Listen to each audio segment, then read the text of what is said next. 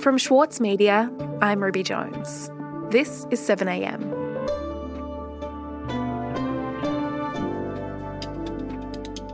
Just one year on from winning the US election, President Joe Biden is in the middle of a political crisis. Divisions within his own party have left Biden unable to implement key election promises, and his approval ratings are plummeting.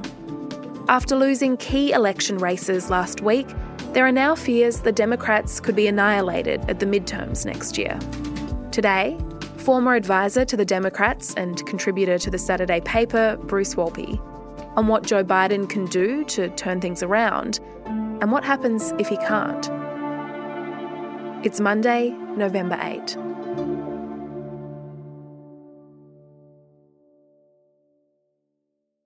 Hi, Bruce. It's Ruby. How are you? Ruby, how are you? I'm excellent. Um, thank you so much for coming on the show. Me too. I'm sorry I haven't, our paths haven't crossed before. Very glad to encounter you here. We are very happy to have you. And I was just thinking, it's kind of amazing that it's been a year since Joe Biden came in. It's gone by in a flash. Is that how it feels for you? I know. Yes, it's quite an anniversary. Mm. And so when Joe Biden won the US presidency, I, you know, I remember the campaign. He was promising to be this safe pair of hands, things would go back to how they used to be. And really he was kind of just promising that he he wouldn't be Trump. A year on from all of that, how is his presidency looking to you? How would you say that he's positioned? He's troubled right now. It started really strongly. America's rising anew, choosing hope over fear, truth over lies, and light over darkness.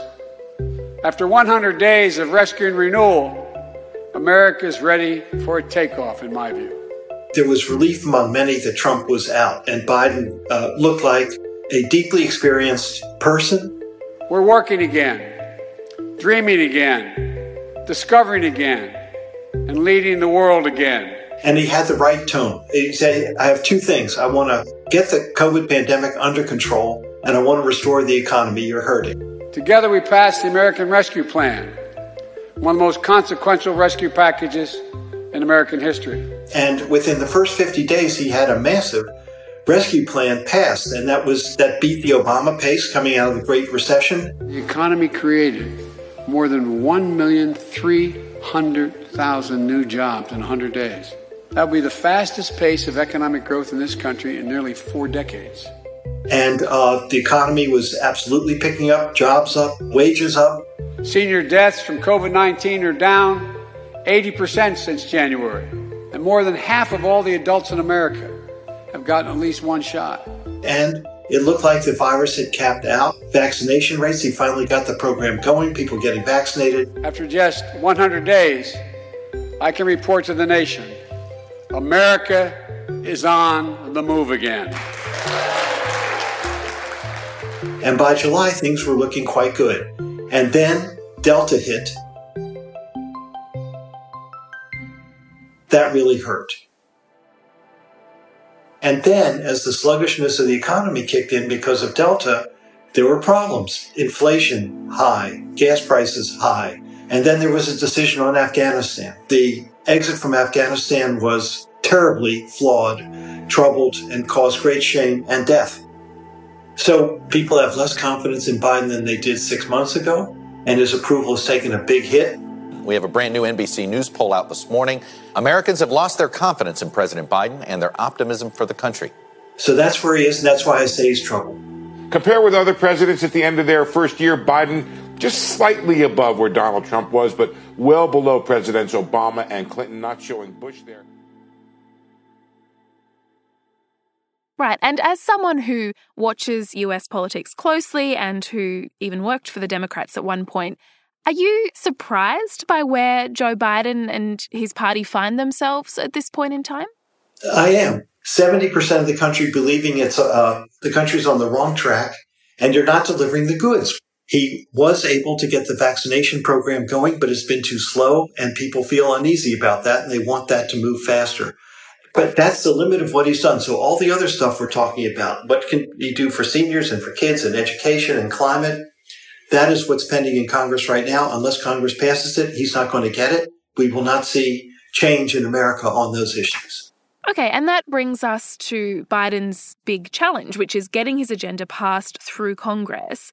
Can you tell me about that challenge, about the legislation that he's trying to pass and why it's so important to his presidency? For Biden to get his legislation through Congress, he has to do two things. He has to propose it and Congress has to pass it. That's why I propose the investments Congress is now considering in two critical pieces of legislation. So Biden, he has, again, these two major bills. One is infrastructure, physical infrastructure plus digital broadband, rebuilding that throughout the country.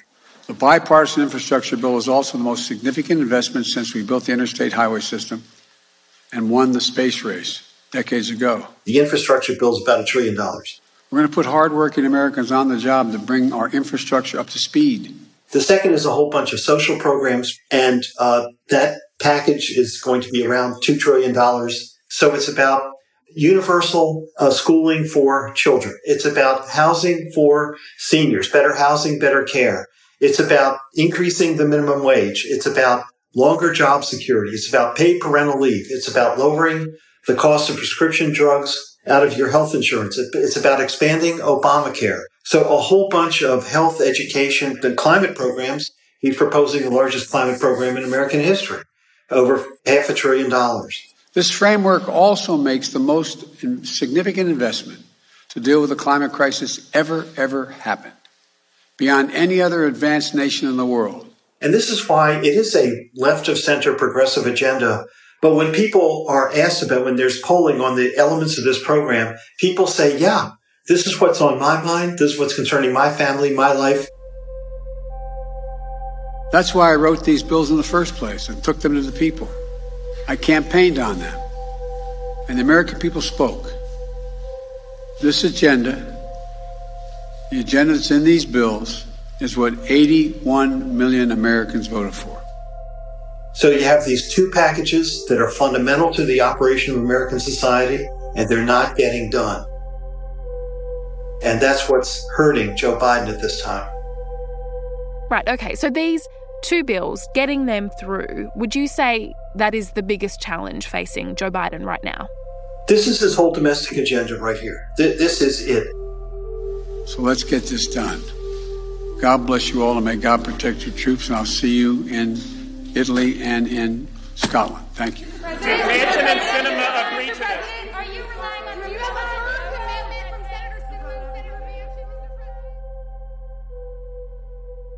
We'll be back after this.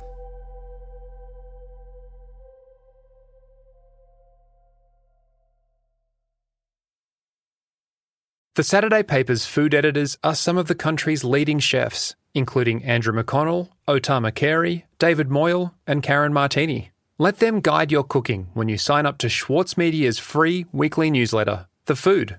It features the latest recipe from the Saturday paper, along with a selection of seasonal dishes suitable for all cooks. Subscribe today at thesaturdaypaper.com.au slash newsletters. For longtime editor Winnie Dunn, there were a few rules she followed when writing her debut novel. I really don't subscribe to writing for the sake of, you know, trauma dumping or getting your trauma out. That's what a therapist is for. Please, please go see a therapist. We're very pro therapy on yeah, this. Yeah, that's no. if that's what you're using writing for. I'm Michael Williams, and on this week's very therapeutic episode of Read This, I chat with Winnie Dunn. Listen wherever you get your podcasts. Bruce, we're talking about how President Joe Biden is facing a real political crisis just 12 months after winning the US election. That crisis is largely, it seems, the result of his failure to implement his agenda. So, how did he get to this point, and what can he do to resolve it? The president, who ran on bipartisanship, his ability to get both sides to the table, now faces what you'd have to call open warfare between members of his own party and it threatens to derail his agenda. His margin in the House today, Biden, three votes. In the Senate, there's no margin. So there's no room in which you can say to members, uh, I don't need your vote on this. He needs every vote on this. It requires um, hard and fast unanimity among all the Democrats. So called moderates and progressives battling over signature infrastructure, his signature infrastructure bill. Alexandria- and it's not a Westminster system. It's not where the Liberal Party and the Labor Party says, this is our position, you're going to vote this way, and they vote that way. This is through everyone is a free agent up there. And this is, you have to win their confidence and their support. It's a much harder task. And that's what he's wrestling with right now. And so we're going to see in the next few days whether this message is absorbed and whether they understand and whether they produce the goods. In other words, yeah, all the Democrats agree this is our package. Okay, I didn't get everything or I'm upset about this piece of it. Simply put, I will not support a bill that is this consequential without thoroughly understanding the impact that it'll have on our national debt, our economy, and most importantly, all of our American people. But this is our package, and either we vote it or we don't. So it is really a moment of truth for Biden. If he was Gough Whitlam, he'd say, This is my crash through or crash moment. And that's what he's facing. Okay, so it's Democrats on Biden's own side who are making life hard for him by refusing to pass his agenda. Is this standoff starting to have a bigger political impact, though, for the Democrats? I think the election uh, on uh, last Tuesday in Virginia and New Jersey scared the hell out of the Democratic Party. All righty, Virginia, we won this thing! President Biden responding to that urgent wake up call for Democrats. Republican businessman Glenn Youngkin's stunning win in the Virginia governor's race. So Virginia lost to the Republicans? Tonight, the blame game among Democrats beginning, some pointing to the failure to pass President Biden's multi trillion dollar spending plans. A very close call for the governor of New Jersey. He will be returned, but his margin was completely wiped out. Right. So the loss in Virginia is a real wake up call for the Democrats. And there's another test coming up for them. The midterms are on the horizon, and that will be an even bigger issue for Biden because that will actually affect his ability to legislate. What it means for the midterms is first, Biden has to get his approval up, but just going into it, Democrats control the House by three seats. So, right as we are talking today, I don't see how the Democrats can keep the House of Representatives. If you cannot govern, you cannot get elected. So the message to the Democrats is what they're absorbed. Democrats, you damn fools. If you cannot govern, you cannot win the election. How many times do you have to learn this lesson? Uh, you didn't pass Obamacare early and lost the House in, in uh, 2010. Uh, so pass these bills. Hmm, so it seems like at this point, the midterms are unlikely to go Biden's way, and that would only make things more difficult for him, right? Let's just think about it for a moment let's say he gets it done, gets this done. Infrastructure in particular, ground is broken across the country on new airports, new railroads, new, new roads, new shipping, you know, the whole deal, new subways. And, and people see that that's coming and the social package is passed and you have more child support coming to you every month to help you take care of your kids and your and your and your parents have greater access to care and your health insurance under Obamacare.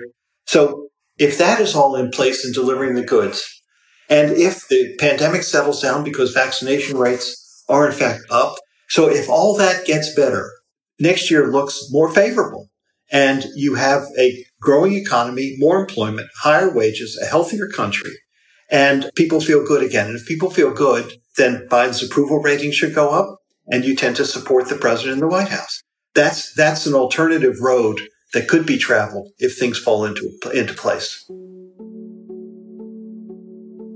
But uh, you can't win something with nothing. And what we have today, we don't have anything. And so that means that Biden would be stuck, paralyzed, yes, still president, but um, he wouldn't be able to get anything through Congress. Mm. Well, Bruce, thank you so much for talking to me about all of this. Thank you, Ruby, and uh, hope we talk again.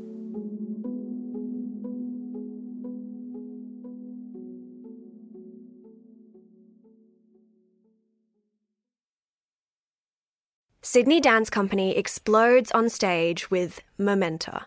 This world premiere by acclaimed choreographer Rafael Bonachela is unmissable contemporary dance. Strictly limited season from the 28th of May to the 8th of June. Book now at sydneydancecompany.com.